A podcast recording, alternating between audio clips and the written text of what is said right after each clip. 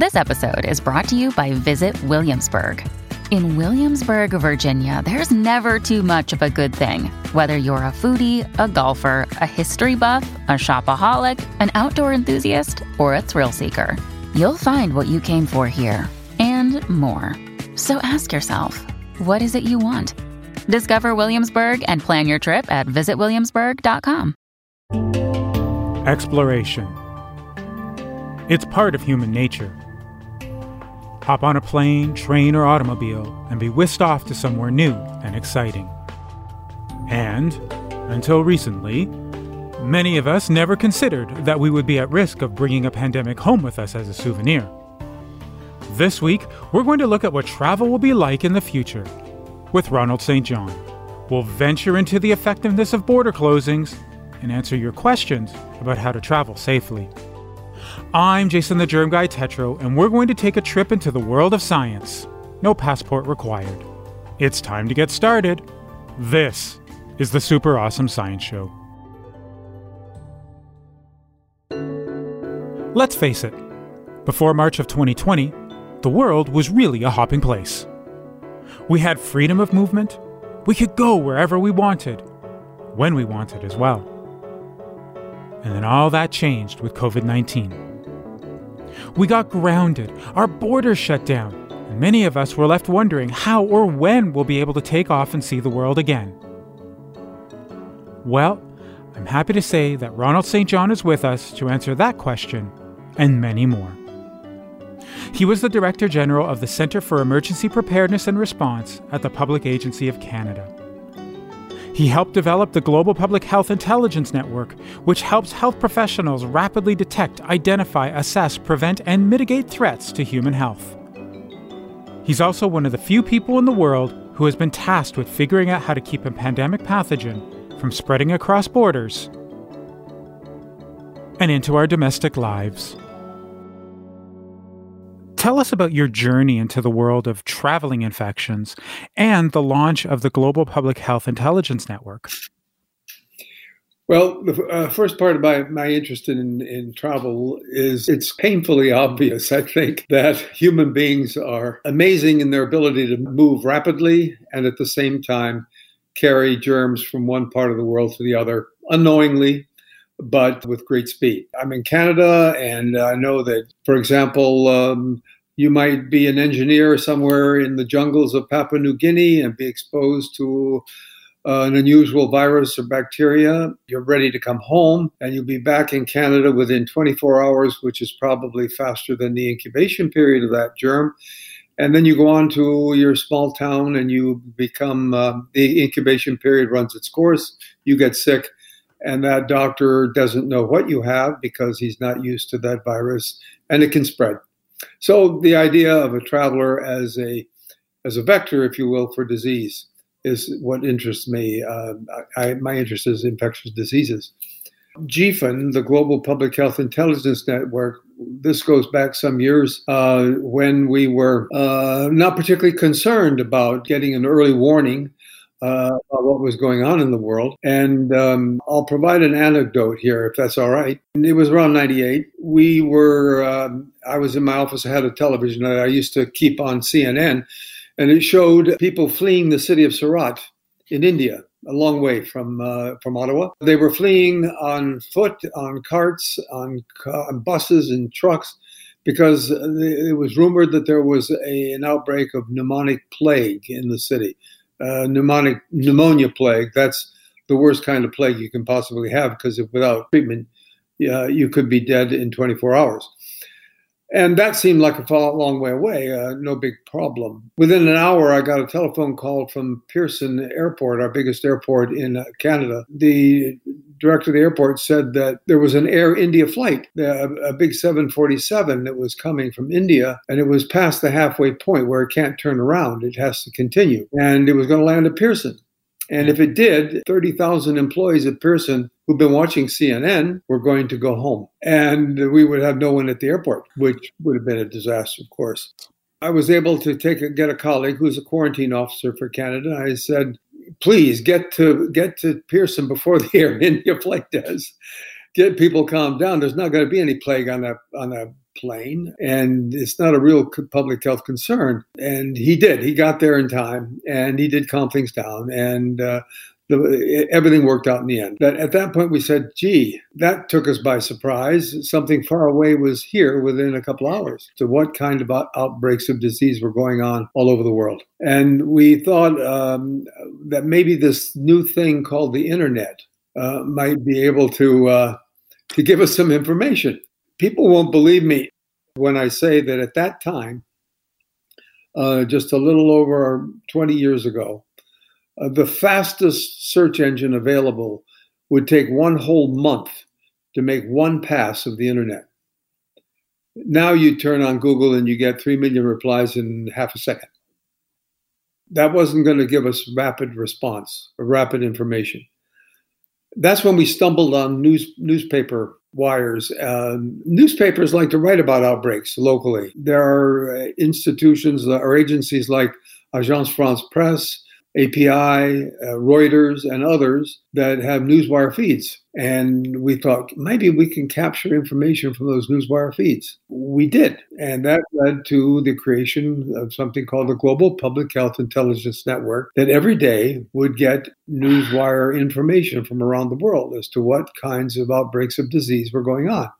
And then we could look at that and we could take a look and say, uh, well, the cholera outbreak in, let's say, Angola, that's not going to be a big problem here, but we should keep our eye on Japanese encephalitis virus. And that, that led to uh, GPHIN, as we call it, uh, which is still operating today and is still providing information to subscribers, which include the World Health Organization, the CDC in Atlanta, and other government uh, units here in Canada and elsewhere in the world. But it's predominantly for governments. For me, I very much like GPHIN because it does give you that early warning. But the problem about giving an early warning to the public, as opposed to, say, governments and scientists, is that the minute that you hear about one of these potential pandemic viruses showing up in a localized environment, the first thing they do is they look for an international airport.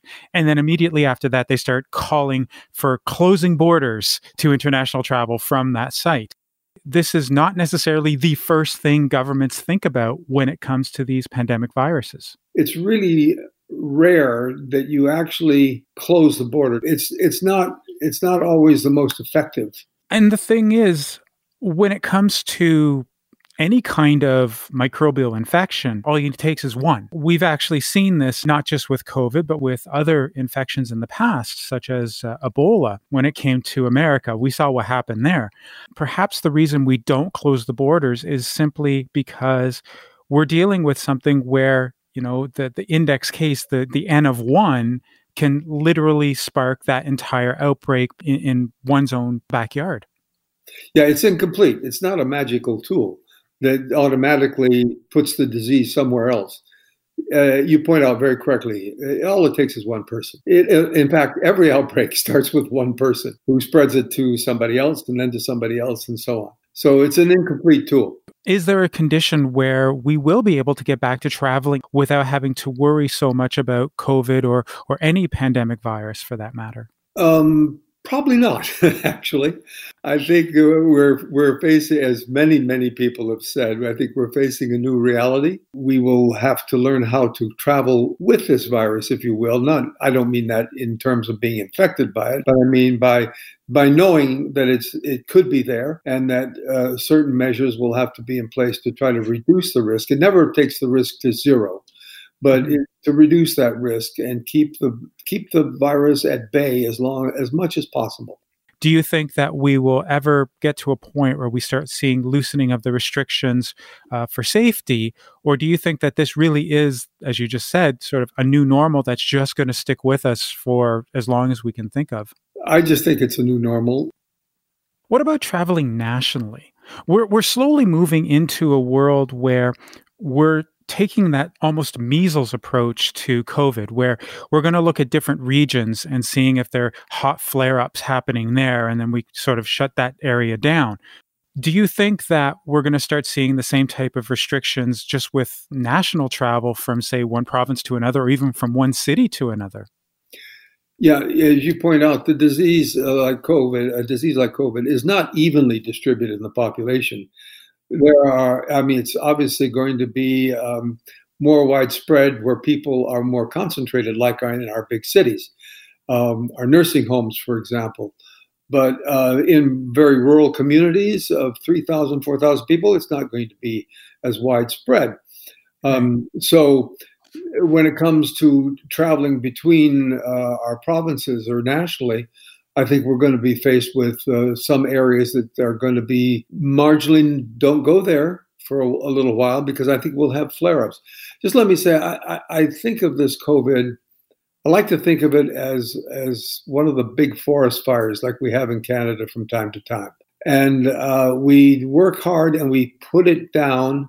Uh, we get it down to some reasonable level. The fire is still smoking, and over in a, in one side or another side, there's a flare up, and uh, this will be an outbreak of the virus uh, maybe another nursing home or someplace, a hospital or something, there'll be a flare up.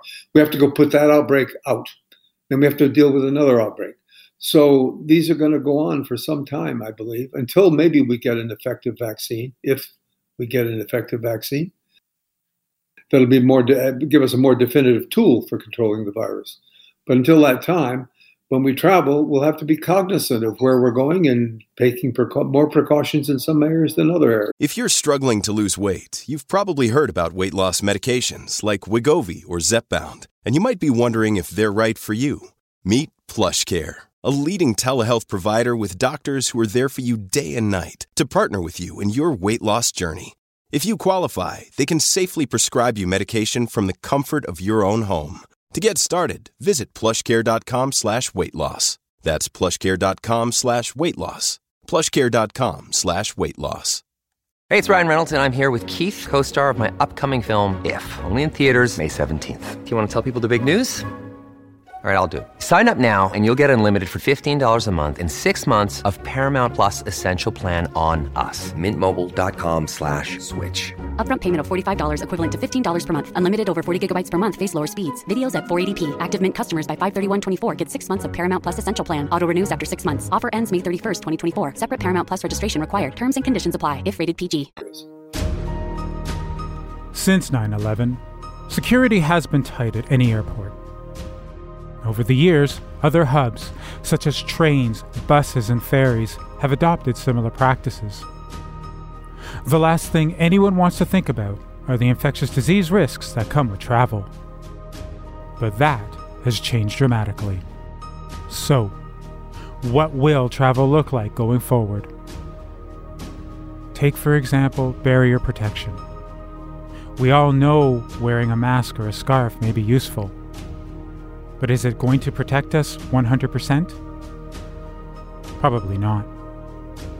Not to mention, it's not something you want to be doing for hours or even days on end. Ronald St. John has gone through all the risks and is going to share some of them with us.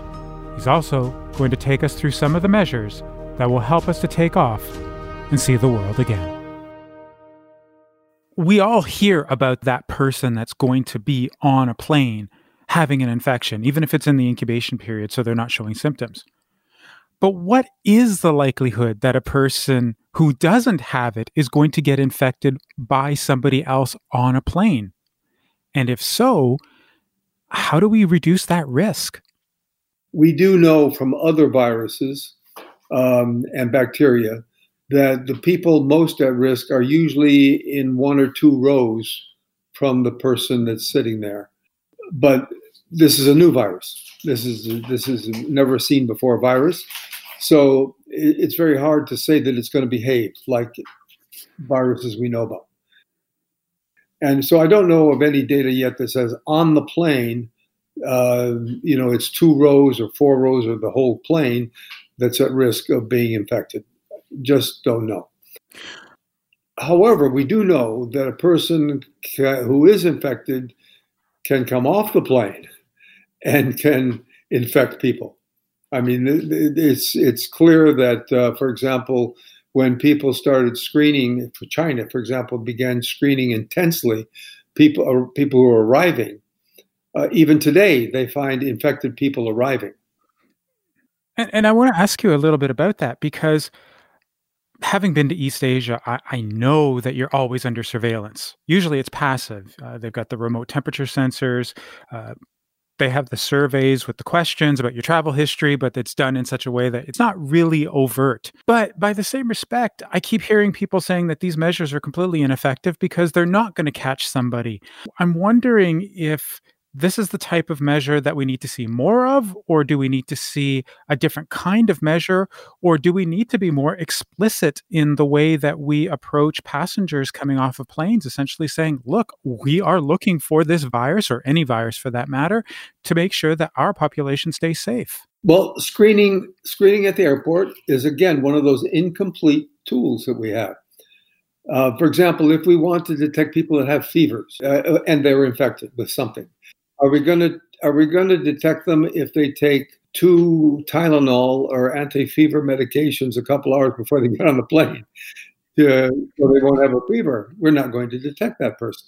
If you want the most complete, you would take every single person off the plane and you would put them in a quarantine for anywhere from 14 to 21 days. Is that practical when you have 2 billion, that's with a B, 2 billion passenger trips, uh, you can't put those people in 14 to 21. You don't have any place to put all that, that many people. Yeah. So we have an incomplete tool. Do you think then we could use a tool such as uh, what we saw with GPHIN to be able to identify potential risks when you are going to different countries so that you're aware of what you may be bringing back home? Yeah, in other words, give passengers, uh, give travelers alerts. Yeah, exactly.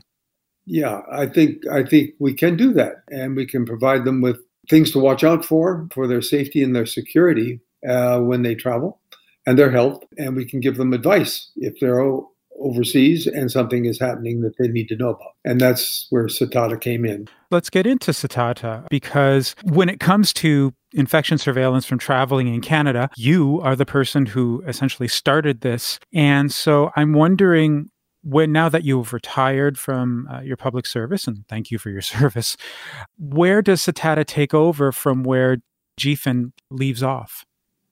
Well, as I mentioned before, GPHIN was predominantly a, a, government tool and was intended to uh, advise government agencies and uh, interested in organizations like the World Health Organization and so forth. It was not designed to provide advice for travelers. When I retired, I thought, gee, we should be able to do something like GPHIN, but we should be able to provide it to a traveler. Um, and we should be able to tell a traveler uh, wherever they're going uh, what kinds of diseases to watch out for, uh, what kind of precautions to take, and then also gee, well, maybe we should go beyond health and we should talk about security because there are security issues in various parts of the world. Not only petty crime, but sometimes uh, insurgencies and terrorist threats and so forth.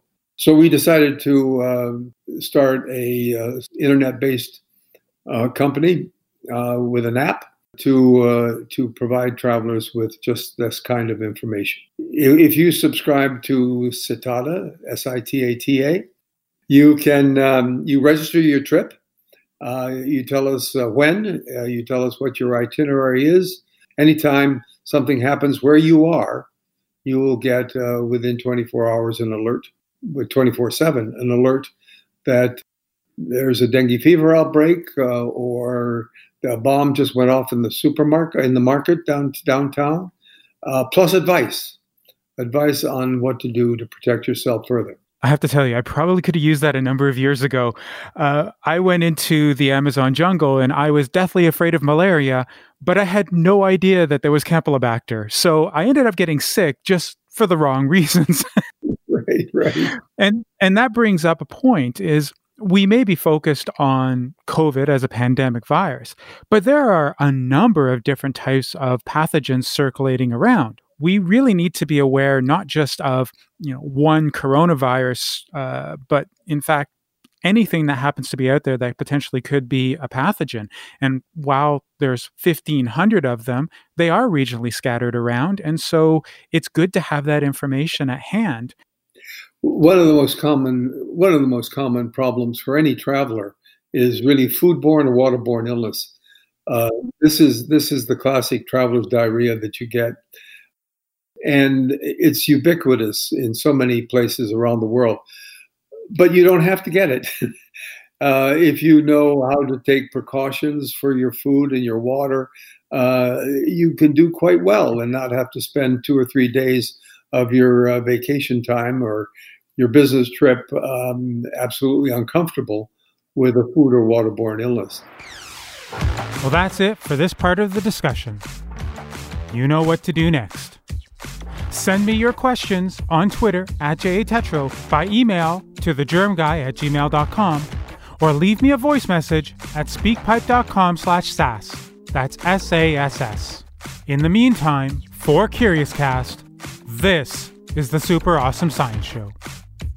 If you haven't already, make sure to subscribe so you never miss an episode. And while you're there, don't forget to rate and review us. It helps to spread the word and get more people to find the podcast. We're available at Apple Podcasts, Spotify, and everywhere you get your streaming audio. You can also listen at curiouscast.ca. Be sure to check out the show notes for more information about what you heard today and links to Ron St. John. The award winning Super Awesome Science Show is written and hosted by me, Jason Tetro, Dila Velasquez is our story producer, and sound design and final production is by Rob Johnston. Have a great week, stay safe, and as always, make sure to show them some sass.